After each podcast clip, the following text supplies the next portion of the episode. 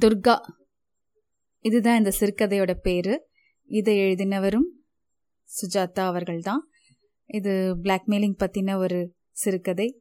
எண்டில் ஒரு ட்விஸ்ட் இருக்கும். ரொம்ப இன்ட்ரெஸ்டிங்கான கதை. Please listen to the story மத்தியானம். போர்ட் மீட்டிங்கில் தொடரும்போது துர்காவின் கரிய பெரிய விழிகளின் குறுக்கீட்டால் ஆயாசம் வெளிப்படையாக தெரிந்தது. ஒரே ஆல்ரைட் திவாகர் என்று தாராபூர் வாலா கேட்டார். ஐ டோன்ட் ஃபீல் வெல் மற்ற ரொட்டீன் மேட்டர்களை அவரை பார்த்து கொள்ள சொல்லிவிட்டு தன் மேசைக்கு வந்தார். ஒரு காகிதத்தை எடுத்து எழுதினார். எது சரி? ஒன்று கொடுத்து கொண்டே இருப்பது. இரண்டு கொல்வது மூன்று சொல்வது. என்று எழுதி கொல்வதை அடித்துவிட்டு யோசித்தார். பிறகு கொடுத்து கொண்டே இருப்பதையும் அடித்தார். காகிதத்தை கிழித்து போட்டார். கோல்ஃப் ஆட சென்று விட்டார்.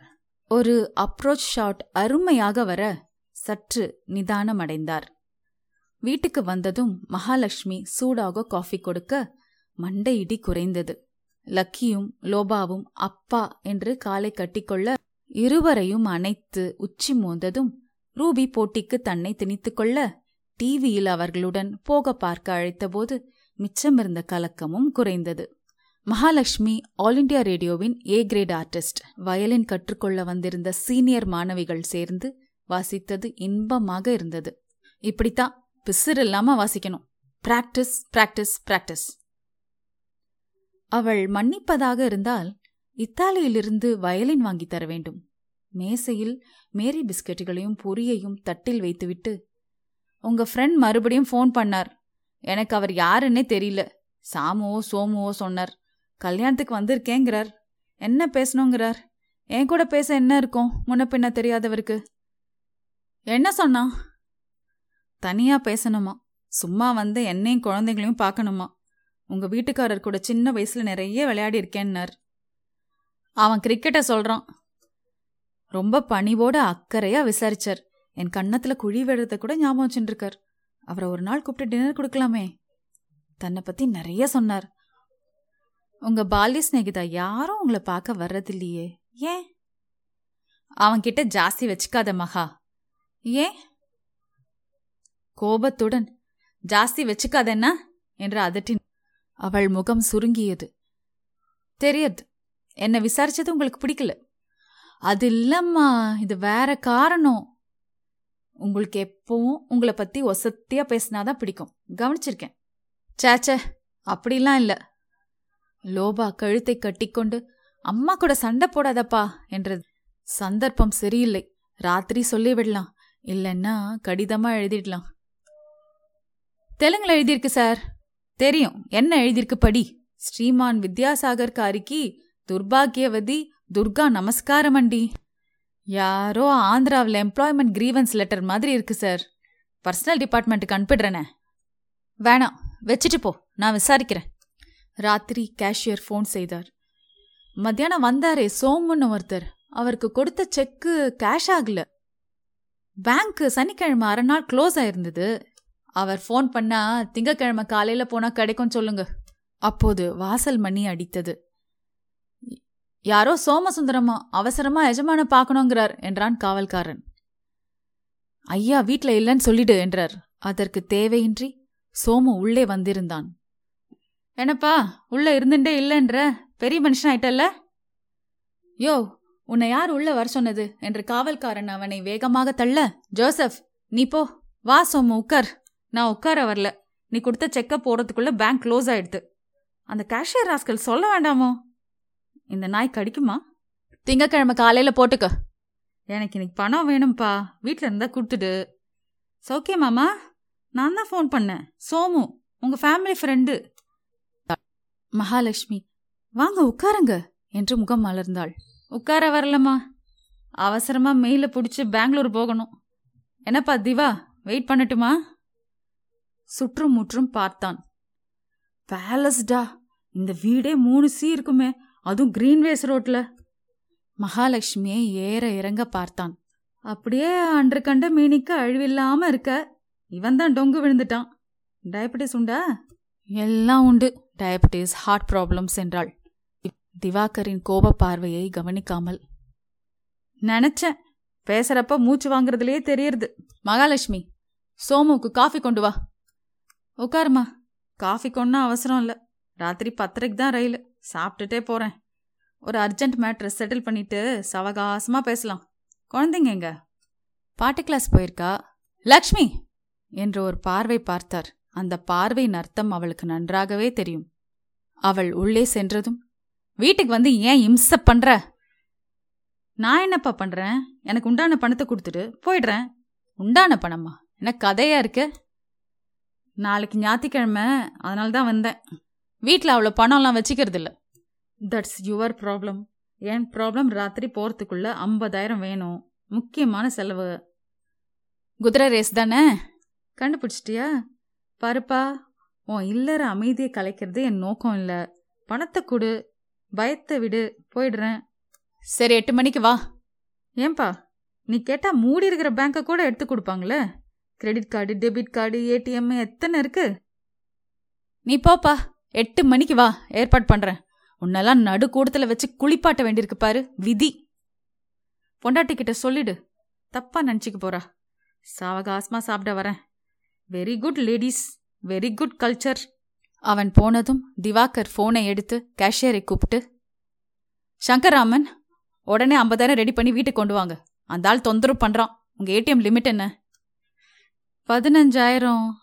என் கார்டையும் ஒய்ஃப் கார்டையும் வாங்கிட்டு போங்க. டோன்ட் வரி சார் கொண்டு வந்து கொடுத்துட்றேன். Sir is it there any problem with that person அப்புறம் சொல்கிறேன் கமிஷனருக்கு ஃபோன் பண்ணணுமா சார் வேணாம். இது பிரைவேட் மேட்டர் மகாலட்சுமி அருகே நின்று கொண்டு இருப்பதையெல்லாம் கவனித்து திடுக்கிட்டார் அவர். எங்க அவர்? அழகான கோப்பையில் காஃபியும் முறுக்கு தட்டை சமாச்சாரங்களும் கொண்டு வந்திருந்தாள். போயிட்டான். எட்டு மணிக்கு வருவான். சாப்பிட வருவாரா? வரலாம். ஐம்பதாயிரம் யாருக்கு? யாருக்கா இருந்தா உனக்கு என்ன? அவள் முகம் சுருங்கியது. சரி சொல்ல வேணாம். அவன் ஏதோ பணமுடன்னா பால்ய சிநேகிதன் டாக்டர் கல்யாணம்னா. என்கிட்ட பேசுறப்போ கல்யாணம் ஆகலன்னாரே டாக்டருக்கா தங்கைக்கா சரியா ஞாபகம் இல்லை. ஐம்பதாயிரம் கேட்டான். உங்களுக்கு பொய் சொல்ல வரல. என்கிட்ட நாற்பதாயிரம் இருக்கு. சமன்லாலில் நகை எடுக்க வாங்கி வச்சிருந்தேன். மகாலட்சுமி அவர் அருகில் உட்கார்ந்து தோளை அமுக்கி கொடுத்தாள். முகத்தை திருப்பி என்னவோ மறைக்கிறீங்க. கண்ணுக்கு கண் பார்த்து பேச மாட்டேங்கிறீங்க. ஏதாவது ப்ராப்ளமா? அவளது அப்பழுக்கற்ற தெளிவான முகத்தை நோக்கும்போது அவரது தயக்கங்கள் எல்லாம் கழண்டு கொண்டு விட்டன. மகாலட்சுமியிடம் சொல்லிவிட தீர்மானித்த பின் திவாகருக்கு மனசு சட்டென்று லேசானது. குழந்தையெல்லாம் வந்தாச்சா? ஆச்சு. பைத்தியக்கார டிவி ஆன முதல்ல உன்கிட்ட மனசு விட்டு கொஞ்சம் பேசணும். ஆம் இதுதான் நேரம். பிளாக்மெயில் செய்பவனுக்கு எதற்காக பயப்பட வேண்டும்? பயம் எப்போது விளங்கும்? உண்மை வெளிப்படும் போது அதன் அதிகபட்ச விளைவு என்ன என்பது தெரிந்துவிட்டால் விலகிவிடும். மனைவியிடம் சொல்வதில் இடைக்கால சச்சரவுகள் இருந்தாலும் இது ஒரு சர்ஜரி போலத்தான்.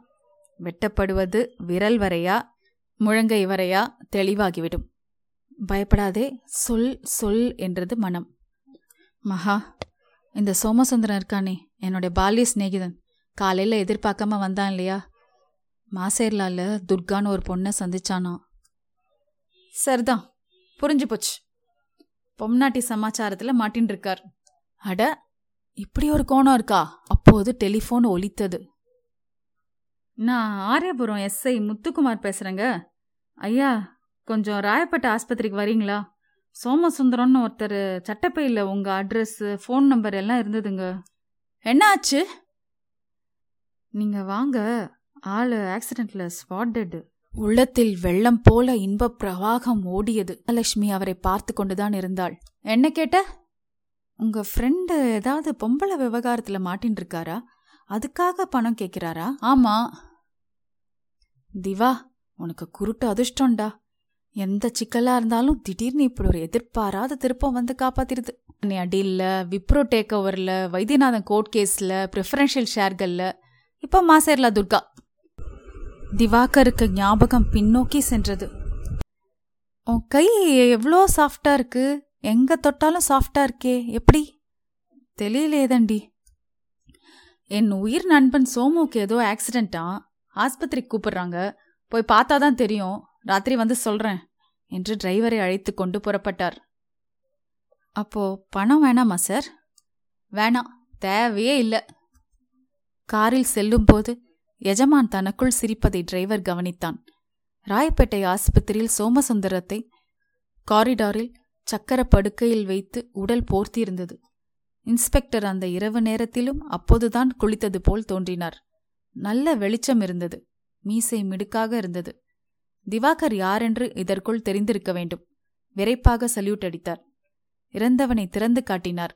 வாய் பாதி திறந்து ஏதோ சொல்ல வந்து பாதி வார்த்தையில் உறைந்திருந்தது. ஆட்டோ ரிக்ஷா திருப்பி இருக்காங்க தண்ணி லாரி மோதி மூணு தடவை உருண்டு டிரைவர் பிழைச்சிட்டாரு. இந்த ஆள் ஸ்பாட் டெத் ஆயிட்டார். இவர் வீட்டு விலாசம் இருக்குங்களா? இருக்கு. என் கேஷியர் கிட்ட கொடுக்க சொல்கிறேன் உங்கள் நண்பரா? ஆமாம் சின்ன வயசுலேருந்து நண்பன். பெங்களூருக்கு டிக்கெட் வச்சுருந்தாரு. போஸ்ட்மார்ட்டம் பண்ணி மதியத்துக்குள்ளே ரிலீஸ் பண்ணி கொடுத்துருவோம் பாடியை. சங்கர் ராமன் வந்துவிட்டார் அவர் அருகில் வந்து நின்று எவ்ரி திங் அரேஞ்சு சார் நீங்கள் வீட்டுக்கு போகலாம் சார் இவன் வீட்டு அட்ரஸ் இருக்குல்ல? காரியம்லாம் நல்லபடியாக பண்ணி அவன் ஃபேமிலிக்கு செலவுக்கு பணம் கொடுத்து யாருக்காவது கம்பெனியில் வேலை போட்டு கொடுக்கணுன்னா கொடுங்க. எல்லாம் நான் பார்த்துக்கிறேன் சார் நீங்கள் வீட்டுக்கு போங்க. The storm is over sir இவன் எதுக்காக பணம் கேட்டான் தெரியுமா சங்கர் ராமன் எனக்கு அந்த விவரம்லாம் வேணாம் சார் பெசன் நகர் கிரெமட்டோரியம் பூங்கா போல பசுமையான செடி கொடிகளுடன் சுத்தமாக இருந்தது. சோமு கருப்பு வண்டியில் வந்து மூன்றாவது சடலமாக காத்திருந்தபோது திவாகர் மெர்சிடஸ் வண்டியில் மகாலட்சுமியுடன் வந்து இறங்கினார். இன்னும் அரை மணியாவது ஆகும் சார். ரெண்டு பாடி காத்திருக்கு என்றார் சங்கர்ராமன். பரவாயில்ல. ஃபேமிலியை சந்திச்சிருங்க சார். மௌனமாக அழுது கொண்டிருந்த உறவினர்களிடம் சென்று வெயில் கண்ணாடியை கழற்றிவிட்டு நாசுக்காக ஆறுதல் சொன்னார். சின்ன வயசுல சோமும் நானும் நிறைய கிரிக்கெட் ஆடியிருக்கோம். நாங்கள் மூணு பேர் பிரதர்ஸு ஒரு சிஸ்டரு இவன் கல்யாணமே பண்ணிக்கல சார் மகாலட்சுமி அந்த பெண்மணியின் கையை பற்றி கொண்டாள். ஐயோ சோம போனப்புறம் எல்லாம் வரீங்களே. அவன் உசுரோடு இருக்கிறப்ப இவ்வளோ பெரிய மனுஷனை சந்திக்காமல் போயிட்டோமே. மனசை தேத்திக்கோங்கம்மா. உங்களுக்கு ஏதாவது உதவி தேவைன்னா பிஆர்ஓ கிட்ட சொல்லுங்கம்மா. என் ஆழ்ந்த அனுதாபங்கள்மா. மகா போலாமா? மேடை மேல் கியூவில் காத்திருந்த சோமுவின் சடலம் உள்ளே செலுத்தப்பட்டு மெல்ல ஆரஞ்சு நிற பிழம்புக்குள் நுழைந்தது. சோமுவுடன் எல்லாம் எரிந்து வெந்து தணிந்தன. Very clean sir. பதினஞ்சு நிமிஷத்துல எல்லாம் ஓவர் என்றார் சங்கர்ராமன். திவாகர் காரை நோக்கி நடந்தார். நீங்க தான் திவாகர் சாரா? திடுக்கிட்டு திரும்பினார். ஒரு நிமிஷம் வேதளித்து போனார். சோமசுந்தரம் சாகவில்லையா என்ன? அப்படியே அச்சு அசல் அவனைப் போன்ற உருவத்தில் அதே குரலில் என் பேரு கல்யாண சுந்தரம் சோமுவோட தம்பி.